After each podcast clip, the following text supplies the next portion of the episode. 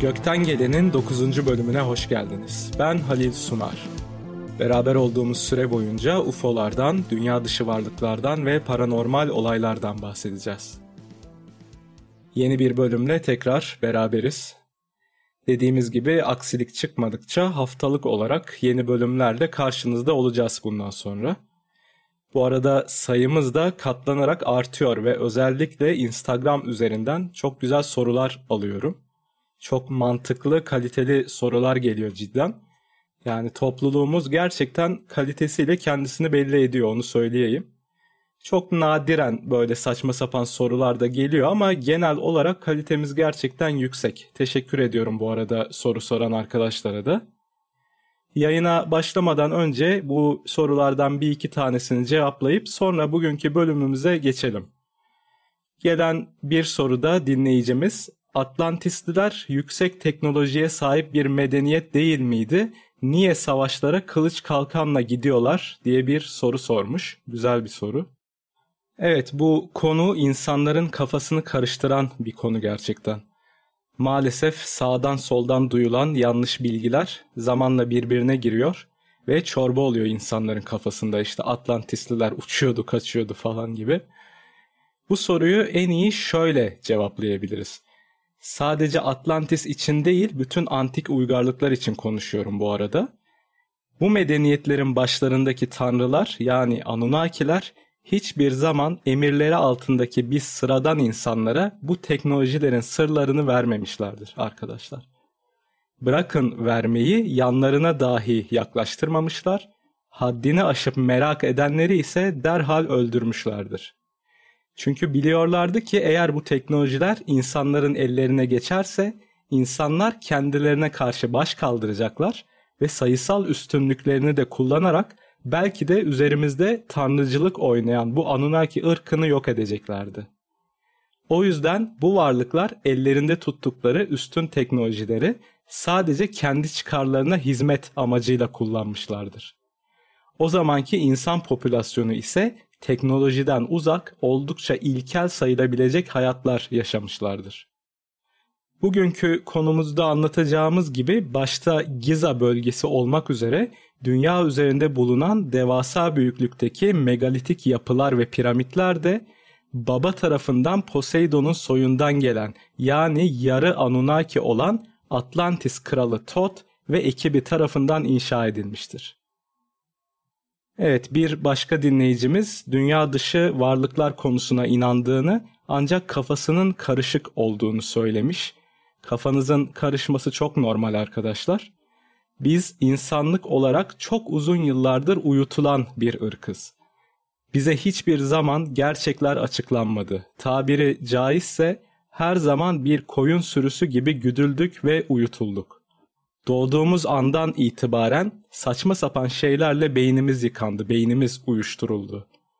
Ve kendisinin sokulduğu bu dar kalıplardan çıkmak isteyen insanlar ise toplumda hep kötü muamele gördü. Bir insan mesela uzaylı ırklarla karşılaşmışsa ya da bir UFO görmüşse ya hemen konunun üstü kapatıldı ya da kasıtlı olarak bu insanlara deli muamelesi yapıldı ve dalga geçildi. Bu aslında gerçekleri toplumdan gizlemek için sık sık kullanılan psikolojik bir taktiktir. Ridicule yani ridicule taktiği, dalga geçme taktiği deniyor buna arkadaşlar. Mesela çok önemli bir olay yaşandı diyelim ve insanların bu olayın üzerine düşmesi, araştırması istenmiyor hemen medya eliyle bir takım kişiler televizyon kanallarına çıkarılır. Bu kişiler yayın esnasında konuyla defalarca dalga geçerek bunun deli saçması olduğunu söyleyerek izleyen insanların beynine şu mesajı yerleştirir. Bu olay gerçek değil, bu olay hiç yaşanmadı, buna inanma, in- inanırsan akıl sağlığın yerinde değildir. Sizin bilinç altınıza kasıtlı olarak bu mesajlar işlenir bu yayın sırasında. Çok meşhur bir psikolojik taktiktir bu dalga geçme taktiği. Hatta ülkemizden de bir örnek verelim. Benim de ta yıllar sonra kafama dank etti üzerine düşününce. Hepiniz tanırsınız Mustafa Topaloğlu diye bir türkücü var. Meşhur yani 40 yıldır sahnelerde olan bir insan.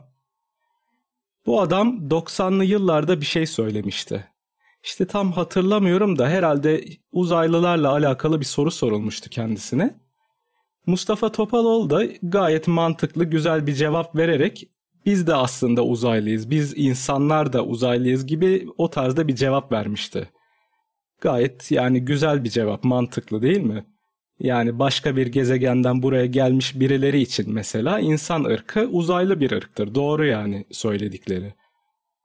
Sonra o zamanlar salak saçma böyle aptal magazin paparazi programları vardı. Bilenler bilir şimdi adını vermek istemiyorum. Ne hikmetse o magazin programları bir anda bu adama uzaylı türkücü lakabını taktılar. Uzaylı türkücü sahneye çıktı falan işte. Uzaylı türkücü barda görüntülendi. Böyle salak salak haberler. Ve maalesef ard arda defalarca bunu televizyonda söyledikleri için Mustafa Topaloğlu'nun adı insanların beynine uzaylı türkücü diye yerleştirildi kasıtlı bir şekilde. Şimdi ülkemizde yoldan geçen sıradan bir insana uzaylı desek aklına Mustafa Topaloğlu geliyor mesela. Bu ridicule yani dalga geçme taktiğiyle ülkemizdeki koca bir neslin kasıtlı bir şekilde dünya dışı yaşamlara olan bakış açıları köreltildi yani anlayacağınız. Çok acı ama maalesef ki medya eliyle insanların beynini yıkamak işte bu kadar kolay bir şey arkadaşlar. O yüzden kafanızın karışması da gayet normal. Evet soru cevap kısmını bu şekilde tamamlayıp bugünkü konumuza başlayalım. Piramitler. Piramitler antik dünyadan kalan, uzak geçmişimizden kalan muazzam ve bir o kadar da gizemli yapılardır. Binlerce yıldır insanlar bu yapıların ne işe yaradıklarına dair sayısız teori ortaya atmışlar. Ancak bu teorilerin hiçbiri tam olarak ispatlanamamıştır. Bugünkü konumuz olan Mısır piramitleri en ünlüleri olsa da dünyanın farklı bölgelerinde çok sayıda piramit bulunmaktadır.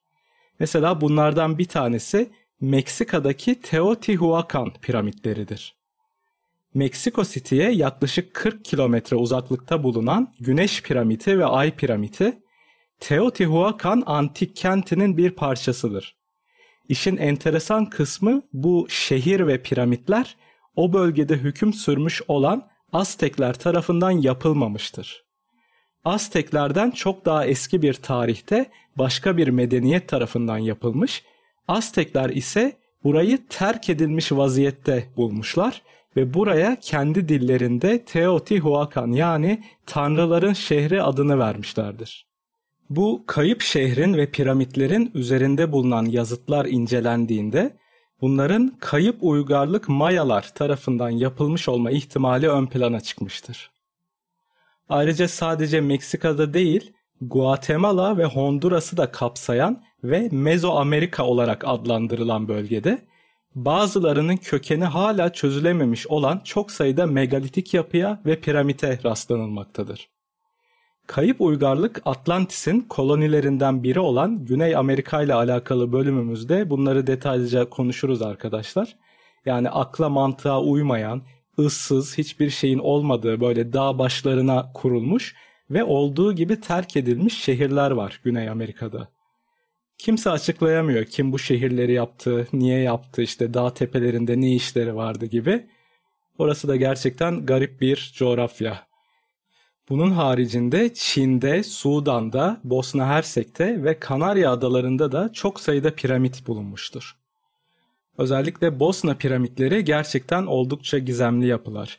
O kadar eski ki artık tabi toprak kaplamış üstlerine aradan geçen on binlerce yıl içerisinde. En büyüğü 300 metre uzunluğunda 3 tane piramit. Ve kuş bakışı tepeden baktığınızda bu 3 piramitin tepe noktalarını birleştirdiğinizde kusursuz bir eşkenar üçgen ortaya çıkıyor. Bosna piramitleri ilk olarak 2006 yılında kazılmaya başlanmış araştırmalar için hala da kazılıyor. Çok büyük bir alan tabi. Hatta bölgede kilometrelerce uzunluğunda tünel sistemleri de bulundu. Bakalım daha toprağın altından neler çıkacak. Hani inşallah birileri tarafından engellenmez oradaki çalışmalarda. Ama tabi bugünkü asıl konumuz Mısır'da bulunan Giza piramitleri. Günümüzde Kahire şehrine 13 kilometre uzaklıkta bulunan bu yapılar dünyanın 7 harikasından geriye kalan tek yapıdır. En büyüğü 139 metre uzunluğunda olan bu piramitlerin insanların akıllarında soru işaretleri bırakmasının nedeni boyutları değildir sadece. Matematiksel ve mühendislik anlamında kusursuz bir şekilde inşa edilmeleridir. Piramitlerin inşası ve hizalanmalarındaki kesinlik kullanılan ileri teknolojinin tartışmasız bir kanıtıdır aslında. Örneğin piramitlere kuş bakışı bakıldığında birbirlerine olan uzaklıkları, köşelerinden başlayarak çizilen düz doğrular ve çemberler ve hatta piramitlerin Sphinx'le olan uzaklıkları orantılandığında ortaya çıkan her bir rakam bize hem dünya hem de gezegenler ve güneş arasındaki uzaklıkların birebir değerini vermektedir. Şimdi bir sürü sayı vererek canınızı sıkmak istemiyorum ama ayın dünyaya uzaklığı, güneşin dünyaya uzaklığı, gezegenlerin yörüngeleri hepsi santimetresine kadar doğru şekilde hesaplanabiliyor piramitler üzerinden. Sizce o zamanki insanların bu rakamları bilme ihtimali var mıydı? Soruyorum. Bence yoktu. Ve piramitler o kadar hatasız bir şekilde inşa edilmiş ki santimetre bile değil milimetre hata payları var sadece inşasında. 5.9 milyon ton ağırlığında bir yapıdan bahsediyoruz arkadaşlar. Sadece ortadaki büyük piramitte her birinin ağırlığı 13 tonla 73 ton arasında değişen 2,5 milyon adet taş blok kullanılmıştır. 2,5 milyon taş blok ve her biri onlarca ton ağırlığında. Yani gözünüzde canlanması için söylüyorum. 73 tonluk bir blok demek 12 tane tırı üst üste koymuşsunuz demektir. Ve bu sadece tek bir blok. Ve bunlardan 2,5 milyon tane var Büyük Piramit'te. Peki modern tarihçiler nasıl anlatıyor bize? İşte neymiş? Mısırlı işçiler taştan ve bronzdan yapılmış ilkel aletlerle bu taşları kesmişler. E sonra tahtadan kızaklar üzerinde taşıyarak üst üste dizmişler falan filan.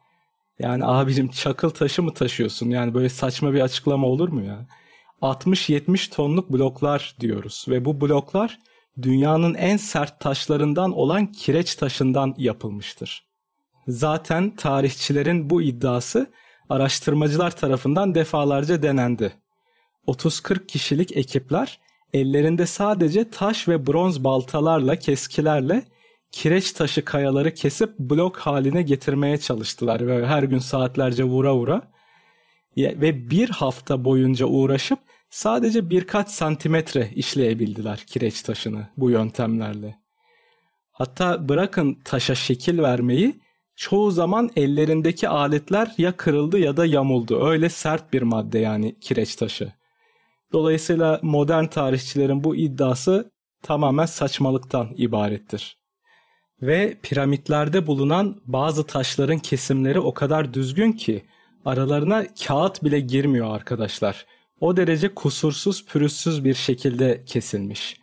Bunların öyle ilkel baltalarla falan vurarak yapıldığı açıklaması komik gerçekten.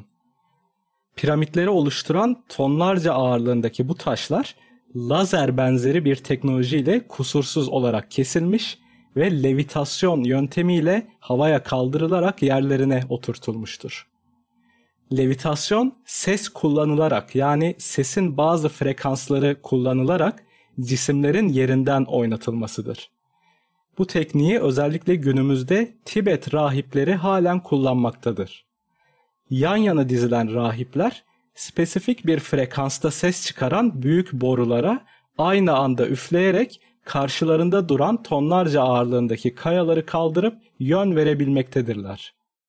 İnternette de levitasyon deneyleriyle alakalı videolar var. Mesela yine belli frekanslarda sesler veren iki tane hoparlörün arasına su damlatarak bu damlacıkları havada tutmayı başaran insanlar var. Ses ve frekansın gücüyle. Peki piramitlerle alakalı bize söylenen başka bir yalan nedir? Büyük piramit ilk Mısır firavunu Kufu'nun mezarı olarak inşa edildi. Bu da 1900'lü yıllarda uydurulan bir hikayedir arkadaşlar. 1900'lerde bir tane İngiliz arkeolog ortaya atıyor işte bu Khufu'nun mezarıdır diye. Öyle o şekilde kalıyor. Hiçbir kanıt yok ortada. Tekrar söyleyeyim, piramidin mezar olduğuna dair hiçbir kanıt ve hiçbir belge yoktur. Mısır piramitlerinin içerisinde hiçbir mumya bulunmamıştır. Hiçbir mezar da bulunmamıştır. Hatta ve hatta piramitlerin ne içinde ne de dışında tek bir hieroglif yazı dahi yoktur. Hiçbir yazı yok üstlerinde. Ki Mısırlılar bütün tapınak duvarlarını, bütün binalarını hieroglif yazılarla dolduran bir toplumdur. Bütün Mısır firavunları Krallar Vadisi'nde gömülüdür, piramitlerde değil. Krallar Vadisi ise piramitlere 600 kilometre uzaklıktadır. Ve buradaki firavun mezar odalarının tamamı baştan aşağı hieroglif yazılarla, süslemelerle ve değerli eşyalarla doludur. Piramitlerde ise ne içinde ne de dışında tek bir yazı dahi yoktur. Hatta antik Mısır kayıtlarında piramitlerin inşasına dair de tek bir kayıt yoktur. Yani her şeyi kayıt altına alan bu adamlar bu kadar büyük bir yapının inşasından hiç mi bahsetmezler? Evet bahsetmemişlerdir. Çünkü piramitleri Mısırlılar yapmadı. Meşhur Yunan tarihçi Herodot milattan önce 454 yılında Mısır'ı ziyaret etmiştir. Ziyareti esnasında Mısırlı tapınak rahipleriyle tanışmış ve onlara çeşitli sorular sormuştur. Herodot rahiplere piramitleri kimin yaptığını sorduğunda ise rahiplerden bilmiyoruz atalarımız bu topraklara geldiklerinde piramitleri burada bulmuşlar cevabını almıştır. Atalarımız buraya geldiklerinde piramitler zaten buradaydı demiş yani Mısırlı rahipler. Biz yapmadık demişler. Aynı cevabı Güney Amerika'daki piramitleri sorunca da alıyoruz. Biliyorsunuz Avrupalılar özellikle İspanyollar ve Portekizliler Güney Amerika'ya ayak basmıştır. Hernan Cortez ve Francisco Pizarro önderliğinde ve bu askerler bölgedeki halklara bu dev binaları kimin yaptıklarını sorduklarında Güney Amerika yerlilerinden de aynı cevabı almışlar. Kimin ne zaman yaptığını bilmiyoruz. Bildiğimiz tek şey gökten gelen kanatlı tanrıların bu yapıları inşa ettiğidir. Gökten gelen kanatlı varlık, metal kuşlar. Çağrışım yaptı değil mi? Sümerler ve Hintliler de Anunnakileri anlatırken daha önce söylediğimiz gibi kanatlı metal kuşlara bindiklerini söylemişlerdir. Bütün bunlardan anlıyoruz ki piramitler tufan öncesi medeniyetin yani Atlantis medeniyetinin eseridir. Atlantis kralı Tot yani Hermes büyük tufandan sonra dünyanın pek çok bölgesini dolaşmış ve medeniyetin yeniden inşasını sağlamıştır. Tot'un Güney Amerika'daki karşılığı ise Kukulkan ya da Quetzalcoatl'dır. Quetzalcoatl eski Güney Amerika uygarlıklarında bilge hükümdar ya da bilge kral ismiyle anılmıştır. Aynı Mısır'da anıldığı gibi. Peki piramitlerin asıl amacı nedir?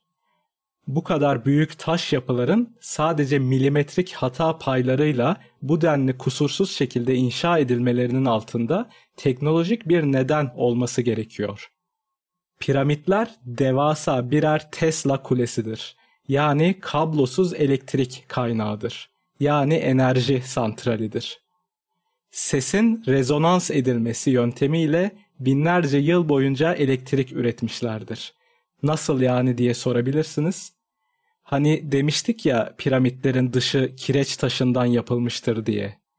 Piramitler inşa edilirken içinde ve dışında tamamen farklı maddeler kullanılmıştır. Dışını kaplayan kireç taşı dünya üzerinde elektriği geçirmeyen yani en yalıtkan taşlardan birisidir. Piramidin içi ise tam tersine oldukça iletken bir madde olan granitten yapılmıştır. Granitin içeriğinde yoğun miktarda silikon dioksit yani kuars bulunmaktadır. Kuarsın özelliği ise basınç uygulandığında ya da hareket ettirildiğinde elektrik üretebilmesidir. Bu özelliği nedeniyle kuars taşı günümüzde birçok elektrikli cihazın üretiminde kullanılmaktadır. Mesela pilsiz kol saatleri var bilirsiniz. Elinize alıp birkaç kere salladığınızda çalışmaya başlar. Çocukken hep merak ederdim sallayınca nasıl çalışıyor bu saatler diye. İşte bu saatler içerisindeki kuars sayesinde çalışmaktadır. Dediğimiz gibi kuarsı birkaç kez hareket ettirirseniz ya da titreştirirseniz elektrik üretmeye başlarlar. Piramidin iç yapısında kullanılan granit taşının içerisinde de yoğun miktarda yani neredeyse %85 oranında kuvars bulunmaktadır. Peki bu elektrik üretim mekanizması nasıl çalışıyordu? Birçok insan bilmez büyük ihtimal ama yapıldığı yıllarda piramidin altından su geçmekteydi arkadaşlar. Hala kalıntıları duruyor hatta ve şu an akarsu yok altında ama o zamanlar yapıldığı zamanlarda Nil nehrinden gelen suyun bir kısmı piramidin altından açılan tünellerden geçiyordu. Piramidin altından hızla akan bu suyun ortaya çıkardığı ses dalgaları ince şaftlar yani 20-25 santim genişliğinde dar tüneller vasıtasıyla önce kraliçe odasına ardından da daha yukarıdaki kral odasına yönlendiriliyordu. Ses dalgalarının geçtikleri bu tünel ve oda sistemleri bir bobin görevi görüyor. Yani buralardan geçen ses rezone oluyor ve titreşim gücü birkaç kat artıyordu. Gücü arttırılan bu ses dalgaları piramidin bütün iç duvarlarının yapıldığı granit taşları yani kuarsı titreştirerek elektrik üretmelerini sağlıyorlardı. Üretilen elektrik ise o zamanlar piramidin en tepesinde bulunan ve saf altından yapılan kapaktan yukarıya yani atmosfere doğru yönlendiriliyor ve oldukça geniş bir bölgeye wireless yani kablosuz elektrik kullanımı sağlıyordu. Peki o zamanlar yaşayan sıradan insanlar bu elektrik enerjisinden faydalanıyor muydu? Sanmıyorum. Bölümün en başında sorulan soruya dönersek hatırlarsınız Atlantis'te dahil eski halkların sıradan hayatlar yaşadıklarını sadece ve sadece başlarında bulunan Anunnaki tanrıların bu teknolojilere erişiminin olduğunu söylemiştik. Anunnakiler piramitler vasıtasıyla üretilen elektriği kendi amaçları doğrultusunda kullanıyor. Bu bilgilere erişimi olmayan sıradan insanlar ise büyük ihtimal bunu işte tanrıların olağanüstü güçleriyle ortaya çıkardıkları bir çeşit büyü falan zannediyorlardı elektrik enerjisini. Yani sıradan insanlar için yasak bilgilerdi bunlar arkadaşlar. Evet peki madem böylesine güçlü bir teknolojinin bilgisine sahibiz şu an neden dünyanın her yerinde piramitler inşa edip yeniden kablosuz elektrik üretmiyoruz diye sorabilirsiniz. Aslında ürettik. Bu cihazı yaptık ve yapıldığı gibi anında birileri tarafından önü kesildi tanırsınız Nikola Tesla gelmiş geçmiş en büyük bilim adamlarından birisidir. Elektriğin babası olarak da bilinir kendisi aynı zamanda. Yani bakmayın Edison falan diyorlar da Edison hırsızın tekidir anlayacağınız. Tesla'nın bütün fikirlerini çalıp patentleyip kendi fikriymiş gibi insanlara pazarlamıştır.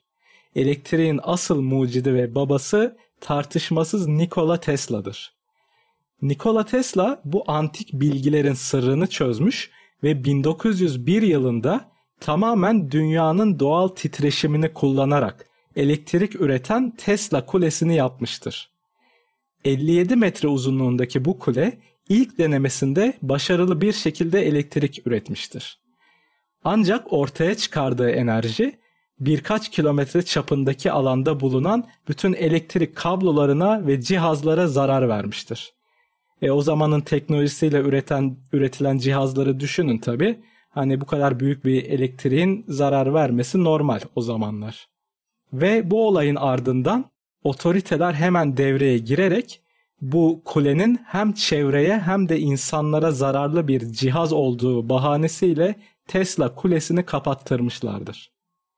Peki Tesla kulesini yasaklatan otorite kimdir biliyor musunuz? Milyarder J.P. Morgan. Evet bugün bildiğimiz dünyanın en büyük bankalarından biri olan J.P. Morgan Bank'in kurucusu olan şahıs. Bu şahıs sadece bankacı değil arkadaşlar. birçok sektörde dev yatırımları bulunan bir iş adamıdır aynı zamanda. Tesla kulesi icat edildiği zamanlarda Amerika Birleşik Devletleri'nde bulunan petrol, kömür, bakır ve çelik fabrikalarının birçoğunun sahibiydi JP Morgan.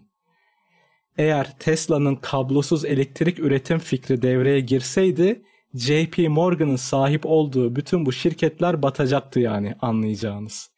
Bir avuç elit tarafından hapsedilmiş durumdayız resmen yani gördüğünüz gibi ve bütün bu teknolojiler elimizin altındayken hala günlük hayatımızda bu elitlerin sahip olduğu fabrikalarda üretilen ürünleri kullanmak zorunda bırakılıyoruz. Çoktandır bedava olması gerekirken hala petrole, kömüre ve ilkel kablolu elektrik sistemlerine yığınla para vermek zorunda kalıyoruz. Birçok ülke hala fakirlik ve kıtlığın pençesinde can çekişiyor ne yazık ki.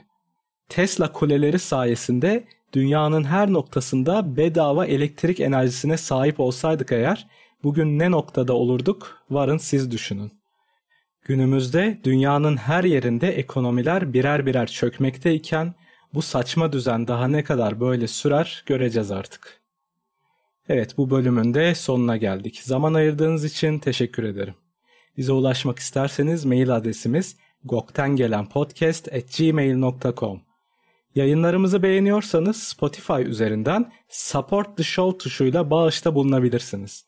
Ya da Instagram sayfamızı ve bölümlerimizi çevrenizle paylaşarak bizlere destek olabilirsiniz. Bir sonraki bölümde görüşmek üzere, hoşçakalın.